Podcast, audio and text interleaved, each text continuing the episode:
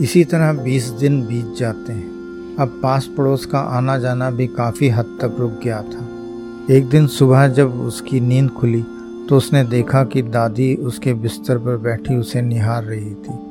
दादी को देख वह जल्दी से उठकर बैठ जाता है।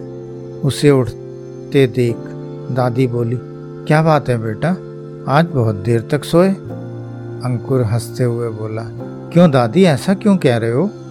दादी मुस्कुराते हुए बोली, बेटा जी, दोपहर हो गई है और इस समय बारह बज रहे हैं। अंकुर यह सुन जल्दी से उठते हुए बोला अच्छा जी, फिर आपने मुझे उठाया क्यों नहीं?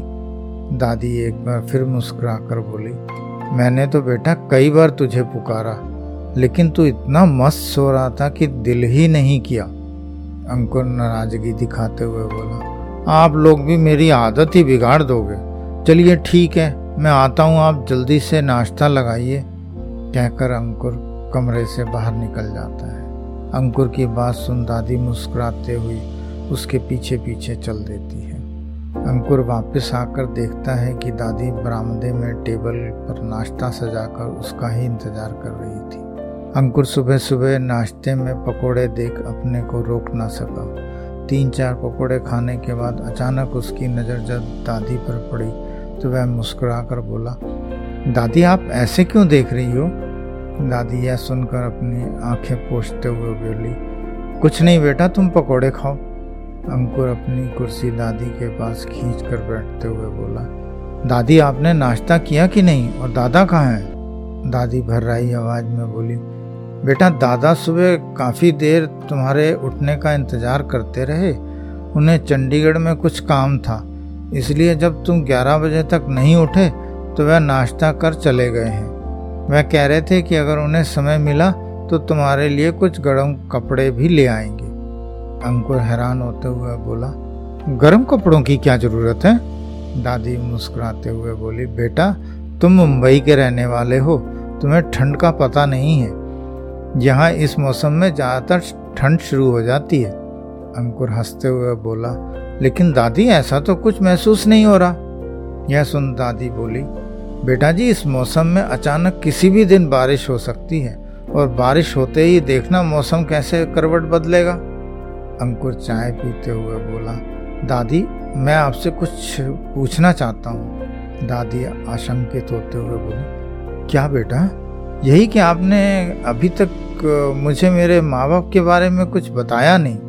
यह सुन दादी एक लंबा सांस लेते हुए बोली, बेटे, तुमने कभी पूछा ही नहीं, और फिर मैंने या तुम्हारे दादा ने यह सोचकर तुम्हें कुछ नहीं बताया कि पता नहीं तुम कुछ जानना चाहते भी हो कि नहीं? बाकी आज तुमने पूछा है तो मैं ज़रूर तुम्हें सब बताऊँगी। कहकर वह आराम से कुर्सी पर बैठते हुए बोली, बेटा, प्रवेश शुरू से ही अलग स्वभाव का था। उसने खिलौनों के लिए या दूसरे बच्चों के साथ खेलने के लिए कभी भी कोई जिद नहीं की। वह शुरू से अपने में ही मस्त रहा करता था। जहाँ बैठा दो, जैसा भी खिला दो, उसे कोई फ़र्क नहीं पड़ता था। वह हमेशा स्कूल में फ़र्स्ट या सेकंड आया करता था। पढ़ाई के अलावा उसने कभी कुछ और सोचा ही नहीं। उसके स्कूल के सब टीचर्स उसकी बहुत तारीफ़ करते थे। हम भी उसकी लगन देख बहुत ही खुश थे। बारहवीं में वह अपने स्कूल में फ़र्स्ट आया था।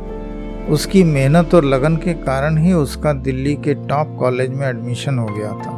दिन प्रतिदिन पढ़ाई के प्रति उसकी लगन बढ़ती ही जा रही थी। कॉलेज के बाद जब उसका आईएएम में एडमिशन हो गया तो वह बहुत खुश था।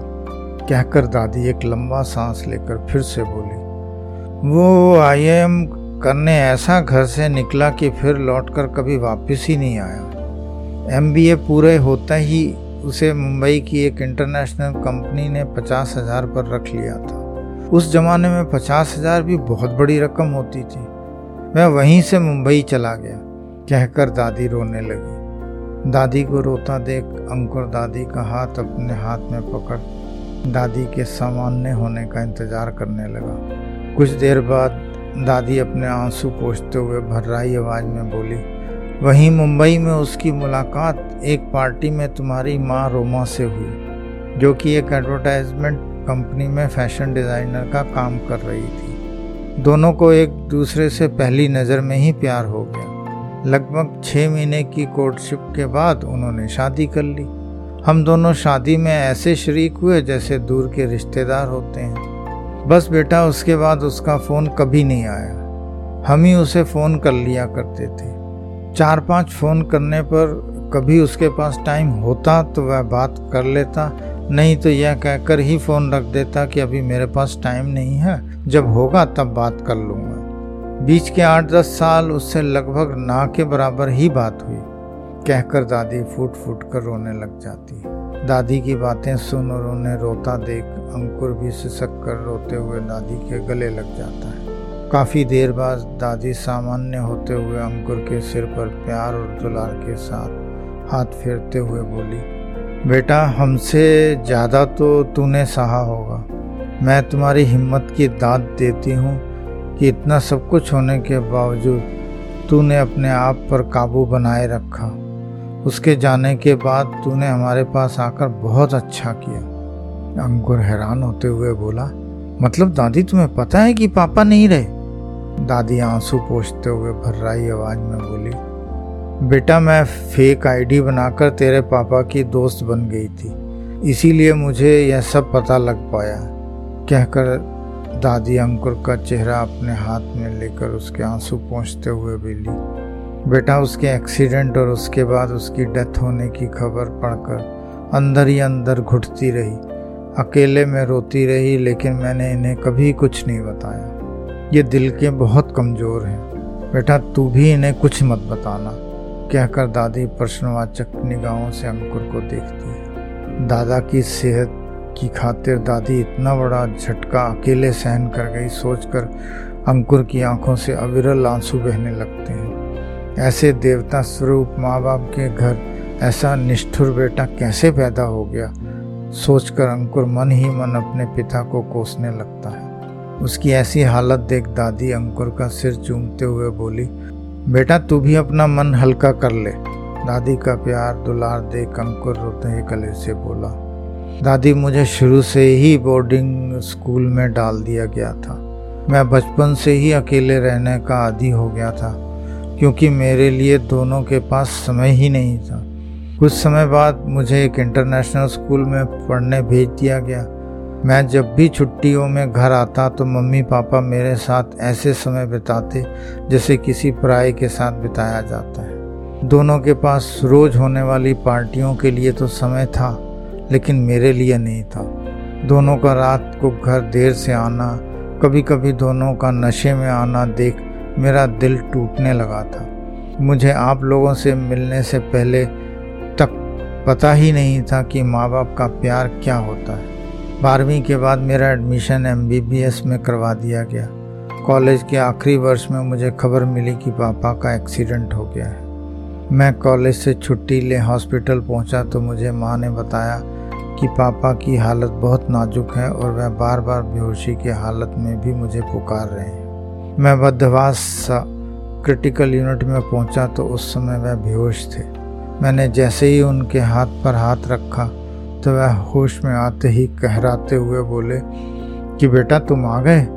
मैं तुम्हारा ही इंतज़ार कर रहा था। मेरी अलमारी में एक डायरी रखी है, जिसमें तेरे दादा दादी की फ़ोटो और एड्रेस है। अगर मुझे कुछ हो जाए तो तू उनके पास चले जाना। वैसे सकते हुए बोले कि, बेटा, मुझे माफ़ करना, मैं तुम्हें बाप का प्यार ना दे सका। बेटा, तुम जब भी दादा दादी से मिलो तो उनसे मेरी तरफ़ से माफ़ी ज़रूर मांगना। मैं पैसे और शोहरत के चक्कर में ऐसा फंसा कि अपनों को ही भूल गया।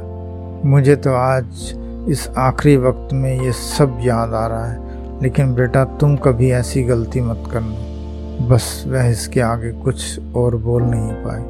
देखते ही देखते उनकी सांस उखड़ने लगी और फिर कहकर अंकुर फूट फूट कर रोने लगा। दोनों दादी पोता कितनी ही देर आपस में लिपटे हुए रोते रहे। ऐसे ही एक दिन अंकुर को अकेले दूर पहाड़ों को खामोशी से ताकते देख दादा उसके पास आ कंधे पर हाथ रखकर बोले, बेटा, इतने निराश होने से ये ज़िंदगी नहीं चलती। हमें हर हालत में आगे बढ़ते ही रहना है। मैं जानता हूँ कि तुमने इतनी छोटी सी ज़िंदगी में बहुत कुछ देख लिया है, लेकिन बेटा, निराश होने से कुछ नहीं होगा। अब जो हो गया, वो हो गया। आज अभी से अपनी ज़िंदगी की शुरुआत करो। बस बेटा, एक बात याद रखना कि अपने पापा के बारे में दादी को कभी कुछ मत बताना। वह बेचारी इस उम्र में यह सब सहन नहीं कर पाएगी। कहकर वह नम आँखें लिए आगे बढ़ जाते हैं। अंकुर को अब समझ में आता है कि वह दोनों उसे देखकर क्यों बेहोश हुए थे। आज उसे अपने दादा दादी पर फक्र महसूस हो रहा था। दोनों एक दूसरे को कितने चाहते हैं? एक दूसरे को दुख ना पहुँचे, अंदर ही अंदर अपने बेटे का गम कितनी खामोशी से सह गए। ये होता है आत्मिक प्यार। काश कि उसके माँ बाप भी ऐसे होते, सोचते हुए मैं घर की ओर चल देता।